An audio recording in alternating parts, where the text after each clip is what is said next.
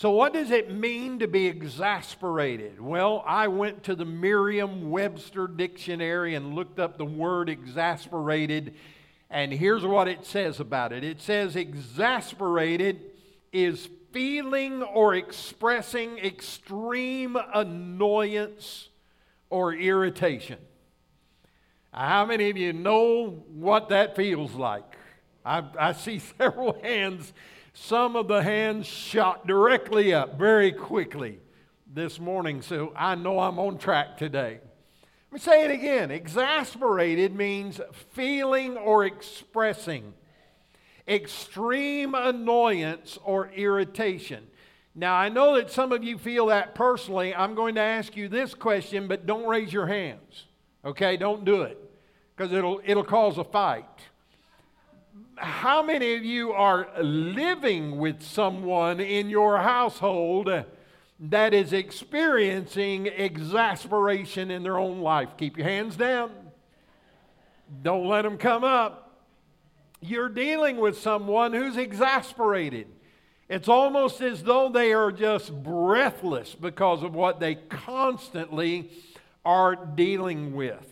One of the words that I that came to me as I'm thinking about uh, exas- uh, exasperation is the word eruption.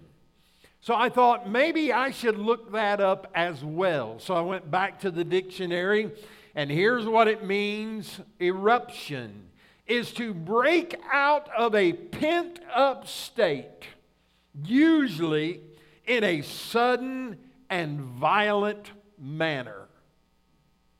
Now, how many of you have ever erupted? I mean, you didn't even know it was there.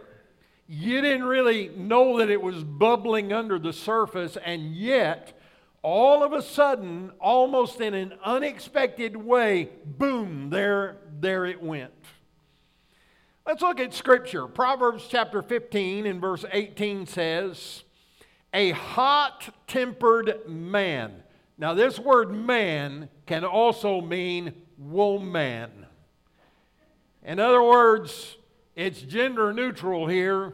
Men and women can experience this. A hot tempered man stirs up strife.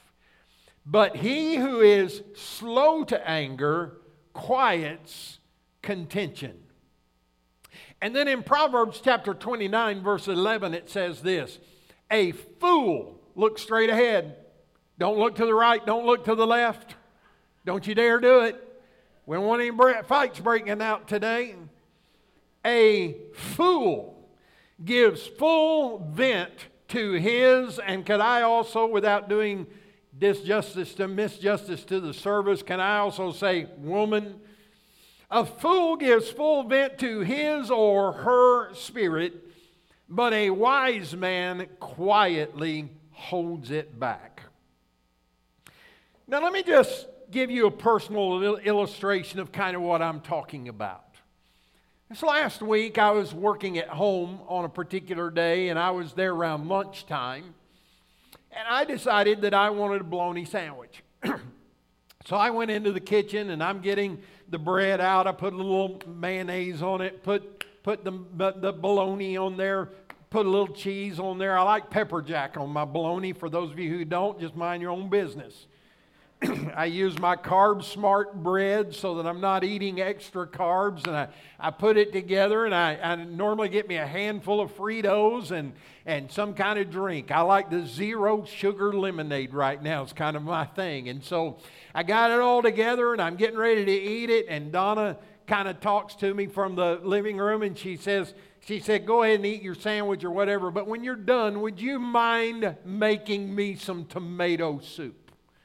Well, that's not a big deal to me. I make tomato soup for her on a regular basis. It's not a big deal. So I said, Yeah, sure, no, no problem. I went into the kitchen and I got the pan that I usually use to make the soup with, and I put it on the stove and I got the can of soup and I emptied it in there. I stirred it all up. I turned the heat on and I went over to the table and I decided I'd finish up my Fritos and all that kind of stuff while I'm waiting for the soup to cook. And I'm just kind of in my own world there, not expecting any kind of eruption or anything of that nature. And then all of a sudden, I heard this hissing sound. I mean, it almost sounded like a snake in the kitchen. You know what I'm saying? Just this hissing sound and then this sound of eruption. And I thought, oh no, the soup is boiling over. And I got up and I went to the, to the, the stove top and I looked, and I mean, the pan was just boiling over. The soup was just going all over the, the, the stove top. It was going down, you know, the crack between the countertop and the, and the stove. And I'm thinking, oh my goodness. And I'm just exasperated. All I wanted was a bologna sandwich. I did not want what I got. And here I was. I'm trying to clean up, and all of a sudden, you know, I'm, I'm getting the, the pan, I'm getting, getting all my stuff to clean it up and all that, and I'm just, I noticed that my breathing had changed. I'm breathing hard. I'm, I'm irritated. My, I got a bad attitude now. Not with Donna. I don't mind making the soup. I've, I've done it to her uh, or done it many times for her. And, but it was, I had boiled over the soup. Have you ever boiled over anything on the stove top? You know what I'm talking about. How many of you know that sometimes our life is that way? Sometimes our marriage is that way. Sometimes our relationship with our kids are that way. I went by and said hello to Anthony and Morgan's little girl this morning. She and I have a connection. She likes me.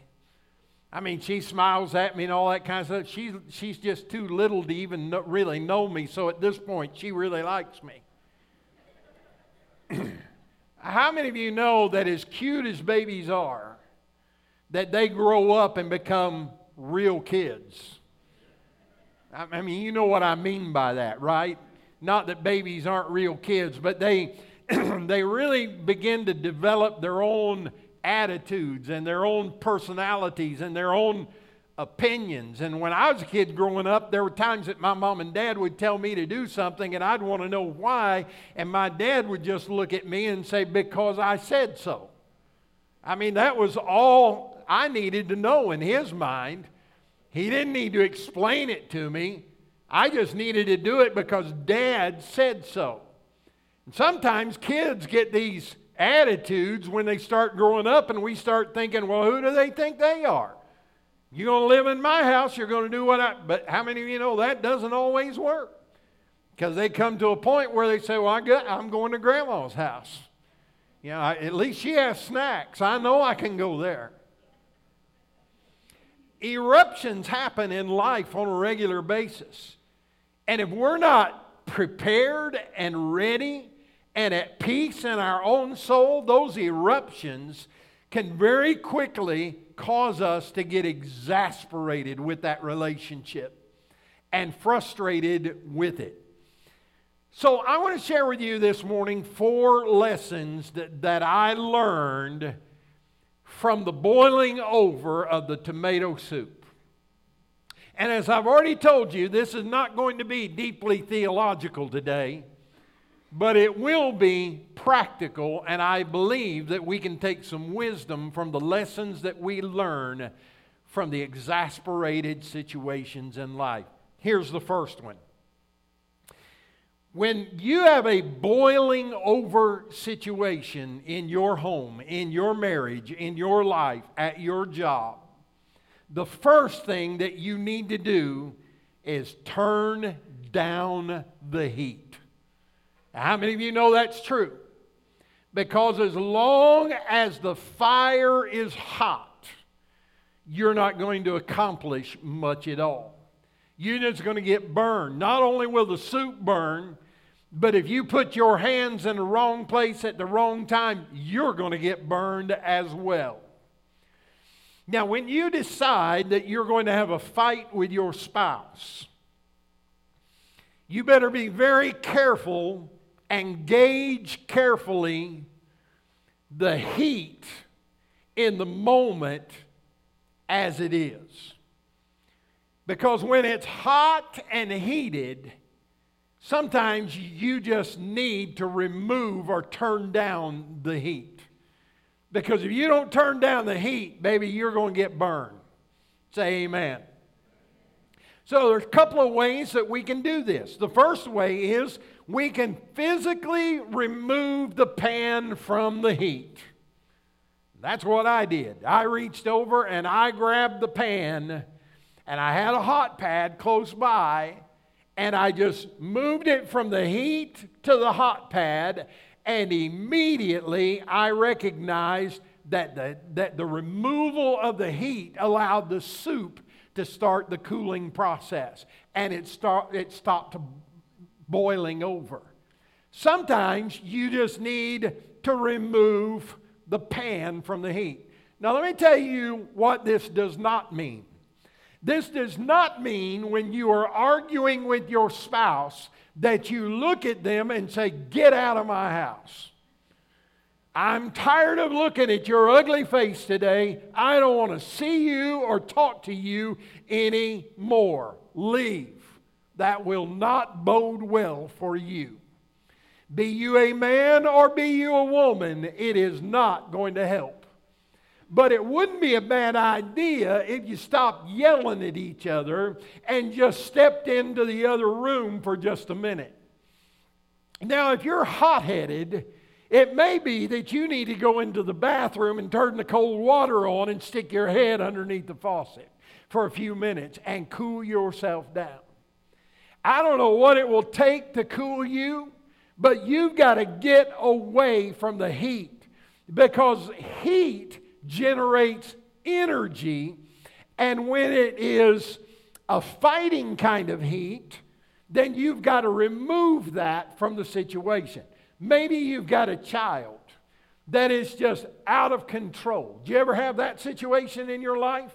And they're just going absolutely nuts at you. Oh, we see it around here all the time at the child care center. And what we have to learn to do, and what we have learned to do, is to separate that child from the heat. Because if we don't separate them from the heat, they will continue to generate a situation that exasperates the teachers and exasperates the other children in the room, and so they have to remo- be removed from the heated situation.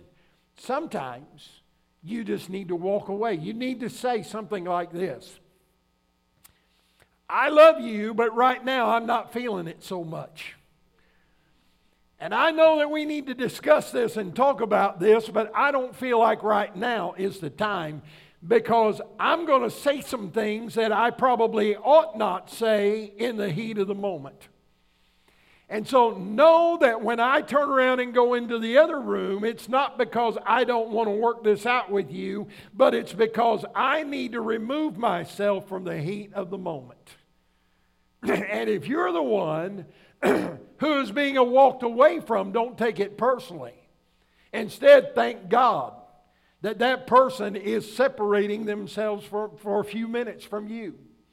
Because you've got to get away from the heat. Am I telling you the truth today?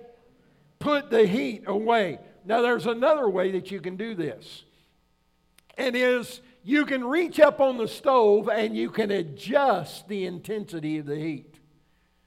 How many of you know that you don't always cook on high heat? You don't always cook on medium heat. Sometimes you just keep the soup warm by turning it down to low. You adjust the intensity of the heat. Now, how do you do that? you calm your voice. You calm your soul. Did you know? Did you know that you have control over your soul? Did you know that you have the ability through Christ to adjust the tone of your speech? Did you know that when you are frustrated with your kid and you know that they need to be disciplined in some way, that there is a better way to discipline them than to just beat the absolute fire out of them? Somebody say amen. Oh, when I was a kid, it was just the belt every time. It's like you get out of line, Pull your pants down, son. I'm going to wear you out. If I was bad at church, my mom would say, You just wait till we get home. I'm going to fire up your britches. Can I tell you that I received many, many spankings after church when I was a kid? But do you know what was more effective with me than the actual spanking? It was the dreading the spanking between the altar call at church and getting home knowing that I was going to get a spanking. I'd already made up my mind that I was going to apologize, I was going to beg, I was going to ask to be grounded, I was going to do everything that I could to avoid the spanking. Why? Because the spanking generated heat in me. And it caused me to want to rebel. Now, Aaron was that child right there. Jonathan, not so much. Jonathan would take his spanking and he'd just weep and cry. I know that I've failed you. And I promise you that I'm going to ask Jesus to forgive me, and I'm going to ask you to forgive me, and I'm never going to do it again. That was Jonathan. Aaron was, go ahead, hit me. You can't hurt me. Oh, you think that hurt? Here, do it again. That was Aaron. That's still Aaron to this day. She's a stubborn hootenanny. But that's the way she was. Spanking didn't really hurt her. It didn't, it didn't really bother her at all. And so we had to find out that there was a different way for us to discipline her. All I had to do was threaten Jonathan with a spanking, and he would come clean and repent, fall down in the altar before God, go out in the Spirit, all that kind of stuff, but not Aaron. Now, here's what you've got to learn about your spouse or about your children, about your, eh, your, your workmate. Not everybody's the same. And so you've got to find a way to change and adjust the intensity of the heat. It's okay to disagree. It's okay to have a different opinion. It's all right for you to think differently than someone else. But what causes the strife is the heat that is generated. And so, the very first thing that you've got to learn to do is you've got to learn how to turn down the heat. Secondly, you got to learn how to release the steam. Now, I'm not a cook. My wife told me years ago don't cook from the pulpit.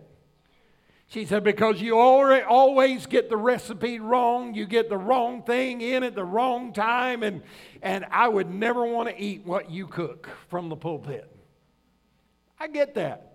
I'm not a cook. She's done the majority of the cooking uh, ever since we've been married, and she does an excellent job. But when I was making this soup, I discovered that one of the problems was that the pan was not working properly. Now, I don't know if you have these kinds of pans or not, but our pans have this little steam release on the top so that when it gets hot on the inside, that little thing pops up like that. And it releases the steam so that the inside steam is released and it does not maintain the steam inside the lid. It's that little thing that pops up and then it just starts shaking around and ding, ding, ding, ding, ding, ding, ding, ding, drives me crazy. but that day, there was none of that. It didn't pop up. There was no jumping around. There was no ding, ding, ding, ding, ding, ding, ding, ding, ding, ding, ding. There was no sign that something bad was about to happen. And so when I got there and I looked, I discovered that when I washed the pan the last time, I did not wash underneath the dingaling. And I had to push it up and realize that it was stuck with soup from the last time that I made tomato soup from her. My wife is absolutely horrified right now that I'm telling you this. I'm not blaming her. I'm the one who washed the pan. Actually, I'm the one who did not wash the pan properly. And so there was no way for that thing to pop up because it was stuck from a week's worth of tomato soup that I had not cleaned. And so here's what I'm trying to tell you that I learned. I learned that sometimes you got to find a good way to release the steam. Because if you don't release the steam, then it's going to get stuck and it only makes the heat hotter and it generates more power, which causes the boil over. So, as simple as this sounds, it, it, it really is. You need to get yourself a hobby. You need to find something that will help you release the steam. Because if not, you know what you're going to turn into? A hothead. And all you ever do is boil over. Some of you men need to go buy yourself some golf clubs and take it out on that little white ball and just beat the fire out of that ball. Some of you need to get you some running shorts. And bef- next time you feel like you're about to fight with your wife, put those running shorts on in your tinny whoppers and start walking or running around the block. Now, don't run out in the middle of the fight because if you do, then she's going to chase you down. She'll be running right behind you. Some of you women need to find a good hobby. I don't really know what women do these days to release steam. I really don't. Back in the day, women used to crochet. How many of you women still crochet today? Four of you. Praise the Lord. Five, six. Oh, hands are going up everywhere now. I would like to have one of those little knit caps, you know, for the. Wouldn't mind having one of those for this wintertime. You know, maybe you sew. Maybe, maybe, maybe you play crosswords. I, I don't know what you do, but whatever you do, maybe you maybe you do taekwondo. Maybe you go down to the gym and, and fight big men and, and kick them in the head and all that kind of stuff. I don't know what it is that you like to do, but how many of you know that we all need something that will rest our soul? Because if not, it's not a matter of if you're going to boil over, it's a matter of when you're going to boil over. My wife is multifaceted, multi talented, but one of the things that she loves to do on Saturday afternoon is watch the Three Stooges. I don't know if you like the Three Stooges or not, but I've watched her, I don't know how many times through the years, just turn on the Three Stooges. I don't know which one's her favorite, but I kind of think she likes Curly a lot. And she'll just sit, and I'll hear her sometimes just laughing like crazy. And it's just because she's just watching the Three Stooges. I know some of you are going to go home today and said, here's what I learned from Pastor today. It's time to start watching the Three Stooges. Here's what I'm trying to say to you is, is that you've got to have something in your life that will allow you, when the steam starts building up, you need to be able to release that steam uh, so that it does not increase the pressure and the heat of the situation.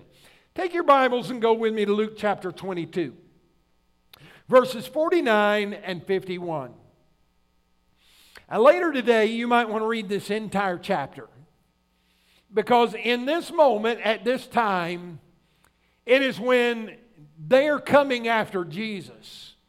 They're getting ready to come arrest him and they're going to take him and crucify him. And it's, it's all coming quickly. And the disciples are doing everything they can to maintain control. And then Jesus says something to Peter earlier in the chapter, and he said, Peter, I want you to understand that Satan hath desired to have you, so that he can sift you like wheat. In other words, if you think the devil's been after you to this point, you ain't seen nothing yet. It's about to get rough. It's about to get tough. And he went ahead and he told Peter, he said, and you need to go, you need to go ahead and know that you are going to deny me before the rooster crows. You're going to deny me three times today. And Peter did. And so he's got all this emotion that is him, it is in him.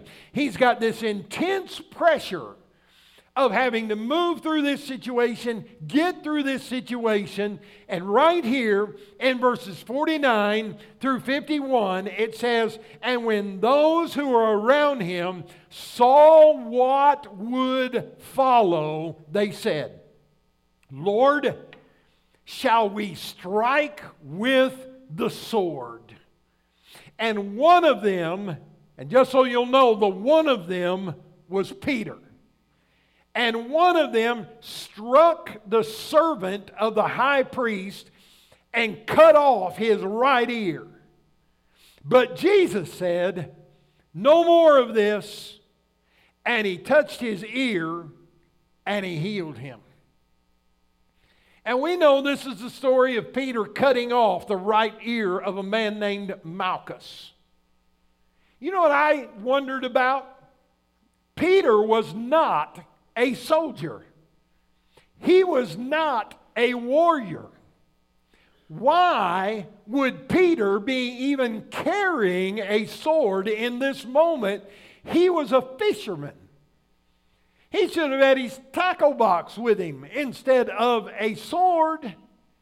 And yet, when it came time, he knew where that sword was and he asked Jesus, Should we draw the sword? And he pulled it out and he swung it and he removed the right ear of this man named Malchus. This is what is called premeditation. now, here's where I'm going with this. Some of you already decided that when you get home, you're going to finish the fight that started this morning. You had words two days ago, and you just now today thought of something that you forgot to say. And you're going to get it said. And you don't care whether or not the ear falls off and bleeds or not. You've already made up your mind. You have premeditated that I am going to finish this situation. I think it's interesting that Jesus said to Peter, He said, no more of this. What he was saying is, is what will be, will be. Your actions are not going to change what has to take place in this moment. And so you've got to trust me in this moment, and you've got to stop taking matters into your own hands. Am I doing okay today? How many of you are praying, thank God this will be over before too long? You see, I can control my mouth. I can control my words. I can control my emotions. I have the ability through the Spirit. Of, how many of you have forgotten that the Holy Spirit of God lives within you? He's not down the street somewhere and comes when we pray and ask Him to come. No, He lives in us. And so He is in us to help us to be able to act the way that we should act in the time that we need to act that way. And so it's our job to control. And Peter was exasperated with it. He was exasperated with a Savior who would say, You're going to deny me Three times before this day is over, you're going to have to give your life for me. You're going to be crucified just like I am for my name and for my sake. Peter, this is going to be a tough journey for you. And he was exasperate, exasperated with the reality of what he was going to face. And just like that, he reaches for the sword that he had taken with him and he drew it And he created an even worse situation than if he'd have just trusted God. You see what I'm trying to tell you today? When you're trying to premeditate how you're going to win this fight, then you're all, you've already lost the battle. If you're going to premeditate anything or think through anything, you need to think about how you're going to handle it differently than you have in the past. No hands. Don't raise any hands. How many of you have recently had a fight with your husband or your wife? And instead of making it better by forgiving one another and calming your words, you made it worse by keeping the fire burning. Don't raise your hands. I'm just asking you to think about it. How many of you, the last time your kid just wore you out, man had an attitude, couldn't control themselves, driving you crazy? How many of you instead, well, he, he or she just does not know that I'm the dad, I'm the mom, and I'm going to win this battle if it's the last thing I do? You know, sometimes they just want you to come close to them and hold them and comfort them and ask, what in the world's going on with them? So what I'm saying to you is, is that you've got to get knowledge and understanding and wisdom about the situation so that you'll know how to respond differently than the way you reacted the last time that only increased the heat and the intensity. You okay? Release the steam. Thirdly, now it's time to clean up the mess. You should have seen me that day. You'd have laughed. I know you would have. I, I, mean, I'm, I'm grabbing for paper towels. I'm, I'm grabbing for dish rags. I'm grabbing for everything. I mean, soup is just running like lava from a volcano. And I'm freaking out. And I'm saying, oh, God, I don't let it get in the floor. And I don't want to have to pull the stove out and clean down the side. I hate that worse than anything. God, what am I doing? And I'm, I'm in there just going absolutely crazy. And all of a sudden, Donna says, she said, just move it off the fire and leave it alone. She said, we'll clean it later. Actually, she said, I'll clean it later. She.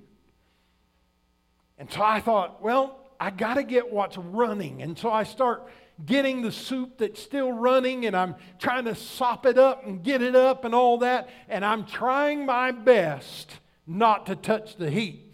Now, here are three things I want you to understand about cleaning up the mess. The first is address the urgent. Do it now.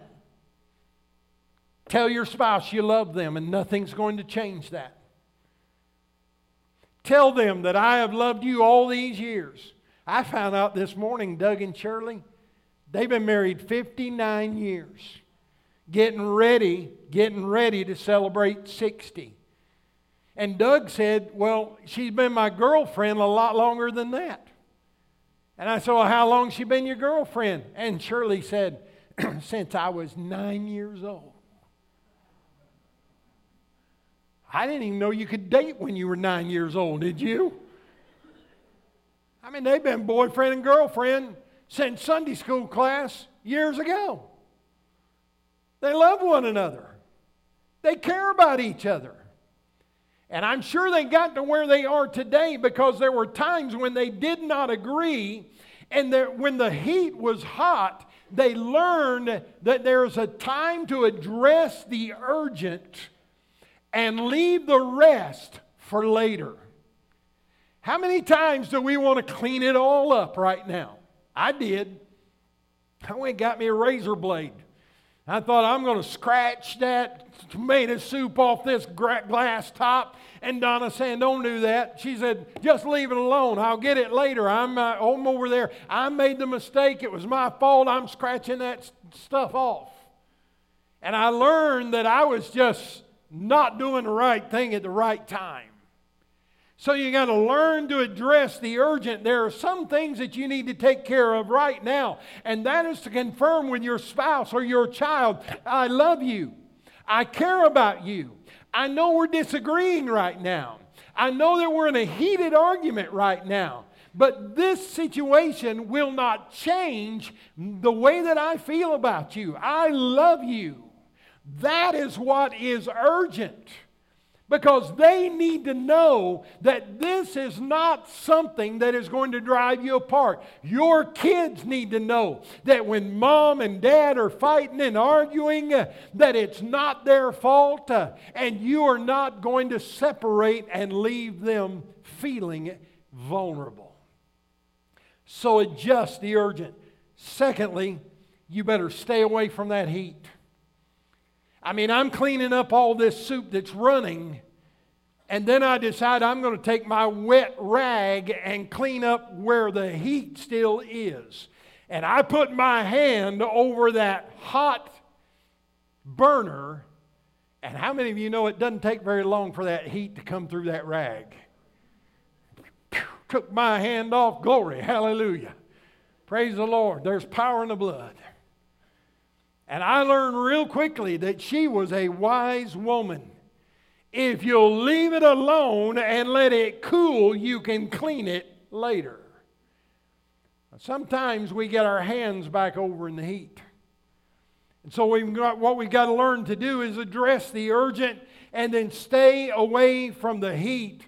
And then finally, we do the hard work of scraping off the residue. Is it possible that your words or your actions have scarred your relationship with your spouse?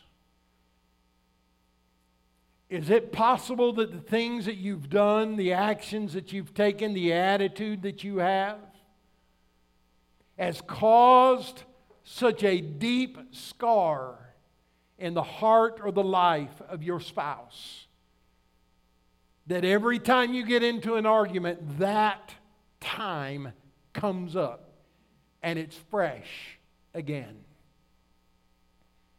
What I'm saying to you is, is that over time, you have to work on healing that mess.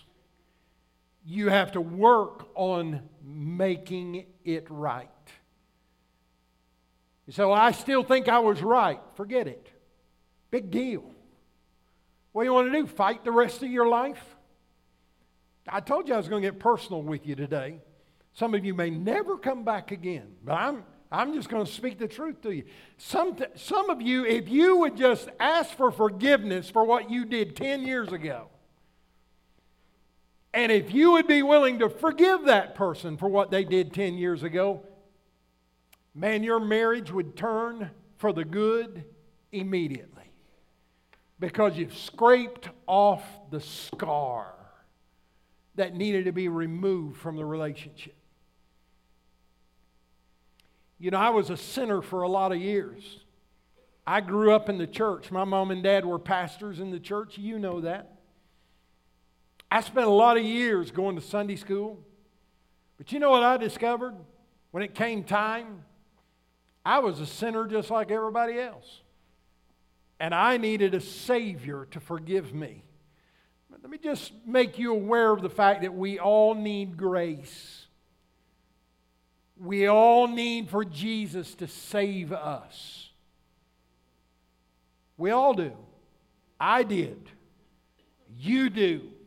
If you're saved, it's because you realize that and ask the Lord to save you and remove your sin as far away as the east is from the west, never to be remembered against you again. I don't have to worry today about sins that I may have committed. Why? Because the sin nature has been replaced with the grace nature.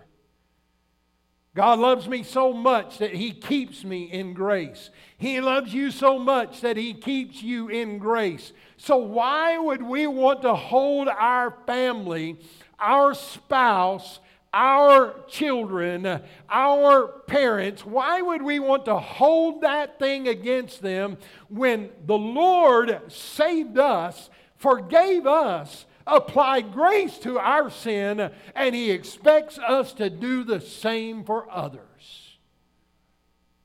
And so we have to clean it up. And then finally, come help me quit.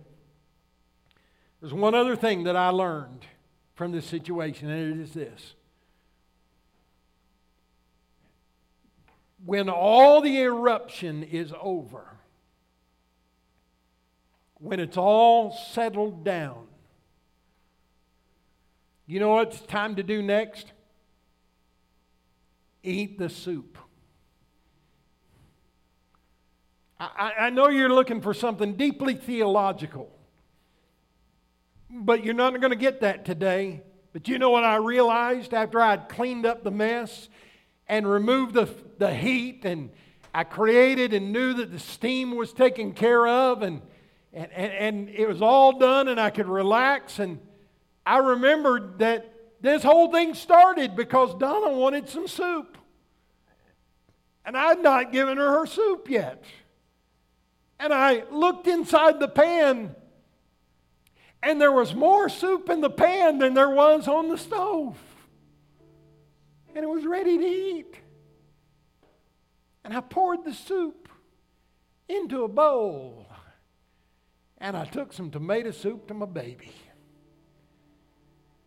And you know how she responded? She didn't say, You're such a dummy. I knew you'd do something stupid like that. I can't trust you to even boil soup.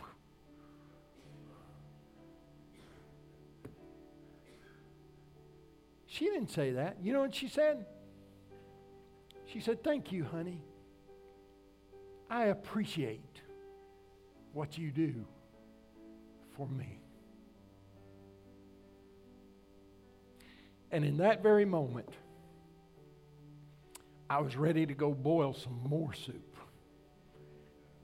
if that's what she wanted. Some of us have forgotten how to eat the soup in our relationships. We're so upset with our children because of the way that they act, or we're so upset with our spouse because of what they said or what they've done that we've forgotten that we actually love them. Do we get frustrated with them from time to time? Yeah, we do. But we can still draw joy from the relationship.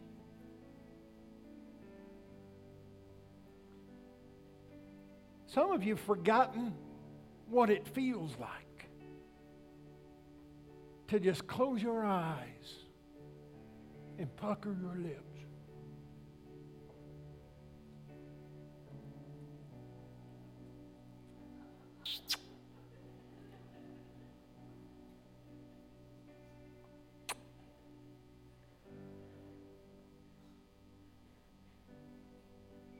It's been so long since some of you just kissed each other that you don't even know how the process works anymore.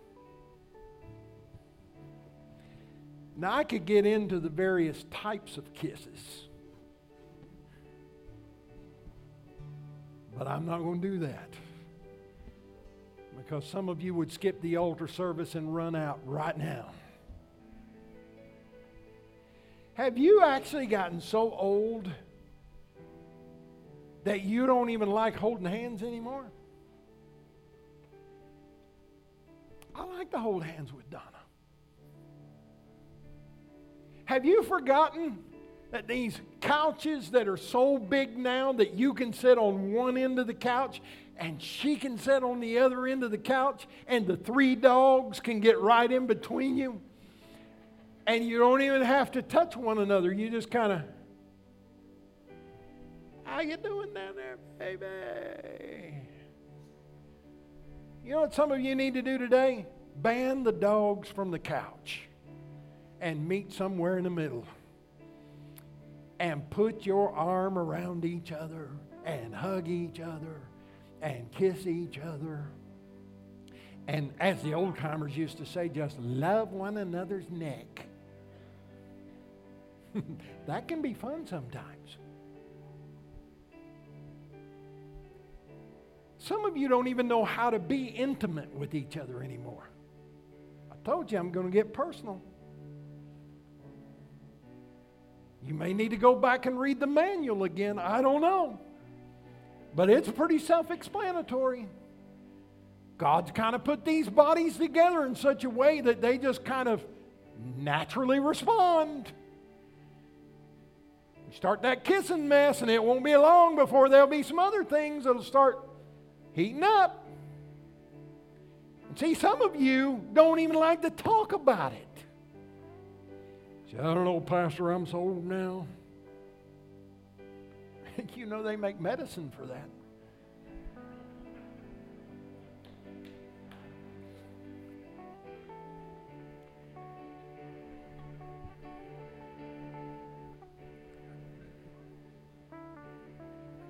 You can order it online. You don't even have to go to the doctor.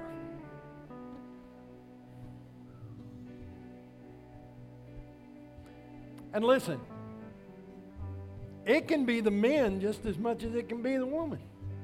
I don't know. That seems like a lot of effort to me. Let me tell you something. You need to learn how to eat the soup again. Next time you kiss your wife or kiss your husband, lick your lips and say, Yum, yum. Let me just tell you, it, your life will go so much better. Some of you guys just need to go around and open the door of the car. To, your, I'm, I'm embarrassing the life out of my kids today. They're all thinking, oh, God, I can't believe. But isn't it? Isn't male and female who are in a marital relationship together, isn't intimacy in that setting, isn't it so much better than just seeing everything boil over all the time? Well, stop boiling. Turn down the heat. Turn down that kind of heat turn up the other kind of heat and let God heal your relationship. Okay, I'm done. And I know that you don't even know what to do with a message like this today. Well, I would suggest that you go home and you explore some of the possibilities that I have shared with you today. Kiss your wife. Kiss your husband. Hug their neck. Give them a massage. Rub your fingers through their hair. Say, no, okay, Pastor, you're going too far now. No, I'm not. I haven't. I mean, there are so many other things that you could do to rekindle the intimacy in your relationship. And you ought to do it. Eat the soup. Hear it now in bedrooms all over Louisville. Hey, baby, you want to eat some soup? Woo, I sure do.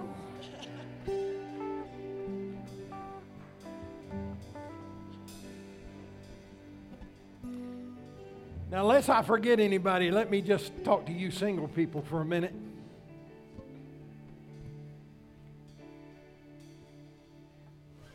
Your bride, your husband is Jesus Christ Himself. You can have you cannot have anyone any better in your life than Jesus Christ. And if you are in a state of being single right now, there is so much to life that you can enjoy. You may ultimately get married. You may do that one of these days. But until then, eat the soup with Jesus. Enjoy Him. Enjoy your relationship with Him.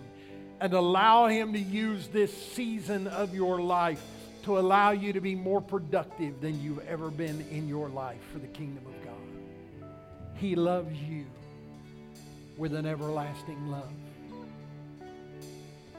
And He can love you in ways that even married people cannot experience. That's the great thing about the love of Jesus. He loves us all right where we are. Well, this one will go down in memory, I'm sure. I want you to stand with me, if you will.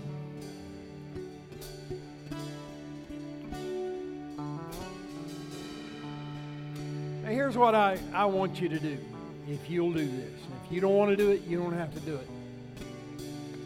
I want us to all come down to the altar this morning and I want us to stand together with our spouse or our family or our good friends that have brought us into their families. And I want us to pray for one another. So as they begin to sing, I want you to just come down. We're going to pray right here. I'll dismiss you from right here. Not even noon yet. So we got plenty of time.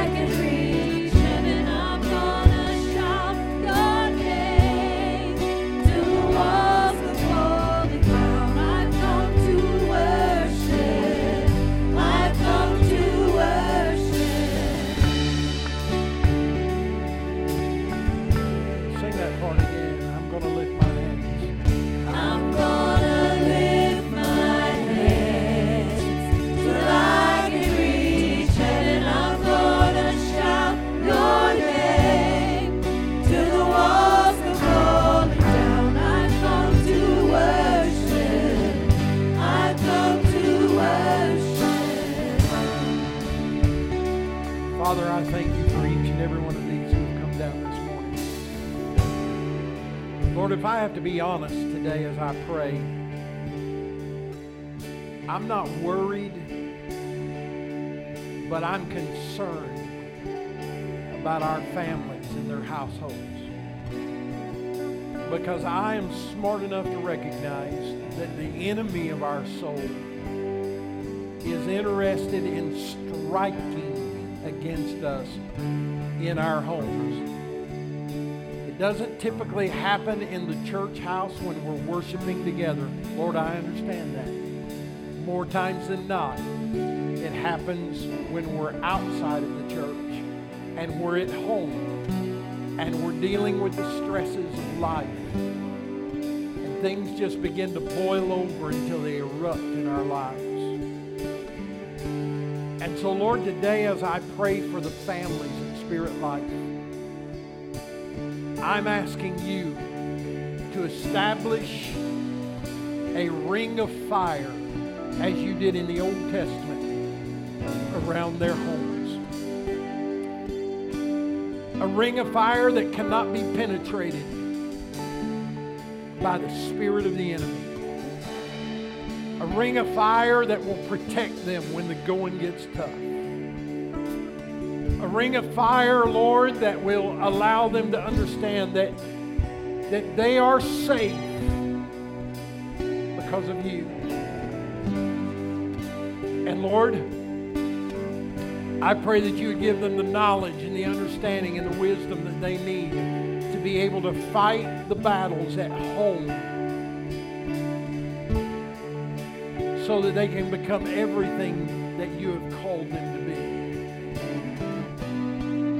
my expectation, Lord, is that families are going to begin to fight on an all new battlefield with the help of the Spirit of God. And we're going to hear testimony after testimony after testimony of marriages that are being rekindled and refired and rejoicing that is taking place in the homes of our family.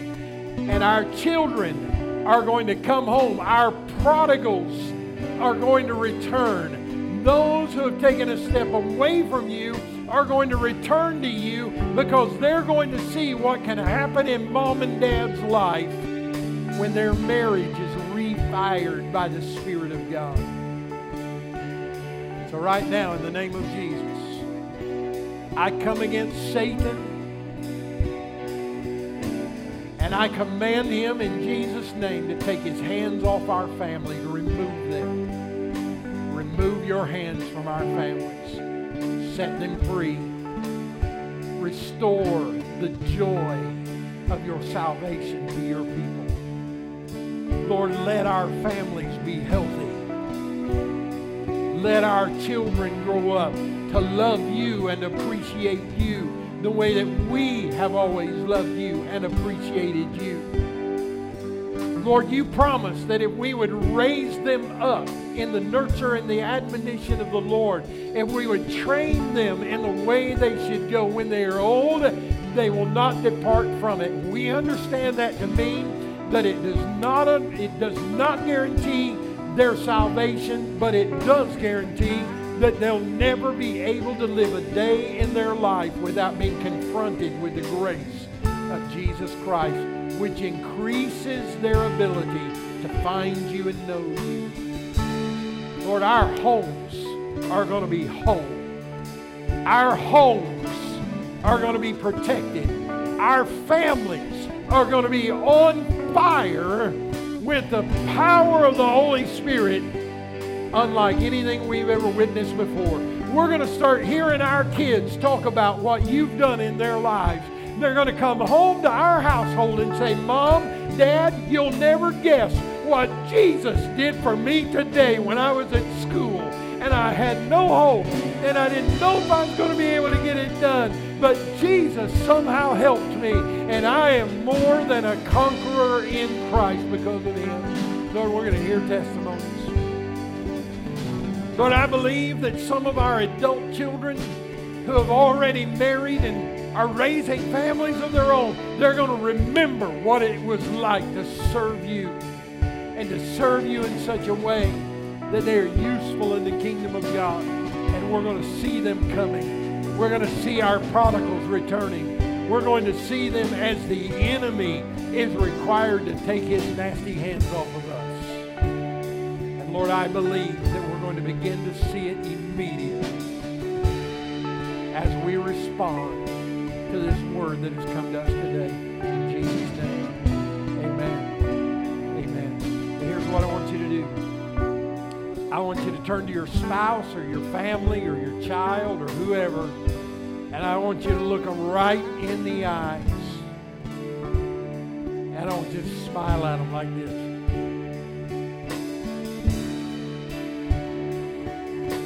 Don't let your teeth fall out. Make sure they don't come out.